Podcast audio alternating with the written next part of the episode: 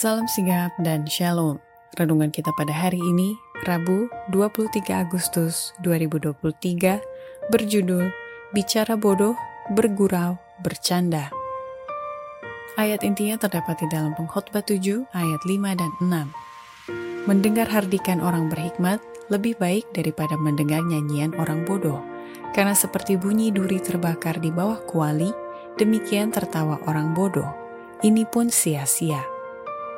Pena Inspirasi menuliskan yang dimaksud dengan judul renungan kita pagi ini, Bicara Bodoh, Bergurau, Bercanda, adalah sebuah panggilan kehidupan yang praktis agar kita senantiasa menunjukkan kesenangan dan kesenangan-kesenangan sebagai faktor yang menunjang kebahagiaan sejati dan sarana untuk memulihkan hubungan kita secara vertikal kepada Tuhan dan horizontal dengan sesama sebagai berikut. Pertama, Alasan orang beriman perlu menghindari segala bicara bodoh, bergurau, bercanda, karena Allah melarang kita melibatkan diri dalam percakapan yang tidak penting dan bodoh, sebab setiap kata-kata gegabah tidak akan membawa kebaikan kepada pembicara maupun kepada si pendengar. Kita tidak menjadi pengobrol atau penggosip atau orang yang menebar cerita. Kita tidak membawa kesaksian palsu.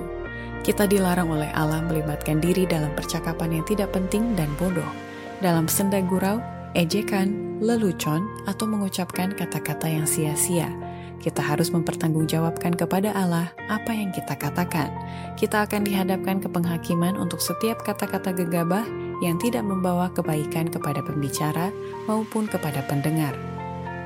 Kedua, alasan orang beriman perlu menghindari segala bicara bodoh, bergurau, bercanda, karena dalam hidup ini hanya ada dua pilihan ekstrim, dalam perilaku manusia. Mereka yang merasa bahwa adalah tugas keagamaan untuk mendisiplin pikiran, untuk memikirkan hal-hal yang menggembirakan, biasanya akan terdapat dalam salah satu dari dua ekstrim ini.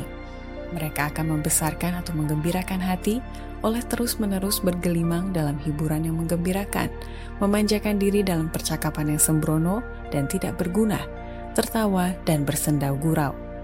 Atau mereka akan mengalami rasa tertekan, mempunyai banyak pencobaan dan pertentangan mental yang mereka pikir hanya sedikit orang yang pernah mengalaminya atau yang bisa mengerti.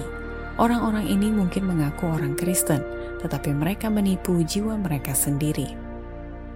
Ketiga, alasan orang beriman perlu menghindari segala bicara bodoh, bergurau, bercanda, karena itu adalah hasil dari pemanjaan diri dalam pemikiran-pemikiran yang rendah dan pembicaraan yang tidak sopan sejak masa kecil. Para bapak dan ibu, para suami dan istri, saya memohon, janganlah memanjakan diri dalam pemikiran-pemikiran rendah dan pembicaraan yang tidak sopan. Kata kasar, senda gurau rendahan, kurangnya sopan santun dalam rumah tangga akan meninggalkan kesan kepadamu, dan jika sering diulangi akan menjadi sifat alamiah yang kedua Rumah tangga adalah tempat yang terlalu suci untuk dikotori dengan ketidaksopanan, hawa nafsu, dan tuduh-menuduh. Ada saksi yang menyatakan, "Aku tahu pekerjaan kamu. Biarlah kasih, kebenaran, kebaikan, dan kesabaran menjadi tanaman yang dipupuk di dalam taman hati."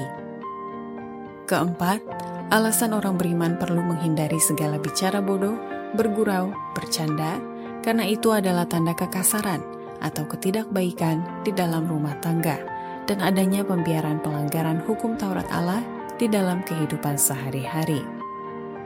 Pernahkah kamu menunjukkan kekasaran, ketidakbaikan, dan ketidaksopanan dalam lingkaran keluarga? Jika kamu menunjukkan ketidakbaikan di rumah tanggamu, tidak peduli seberapa tinggi profesimu, engkau melanggar hukum Taurat Allah. Demikianlah renungan kita pada hari ini. Kiranya Tuhan memberkati kita semua.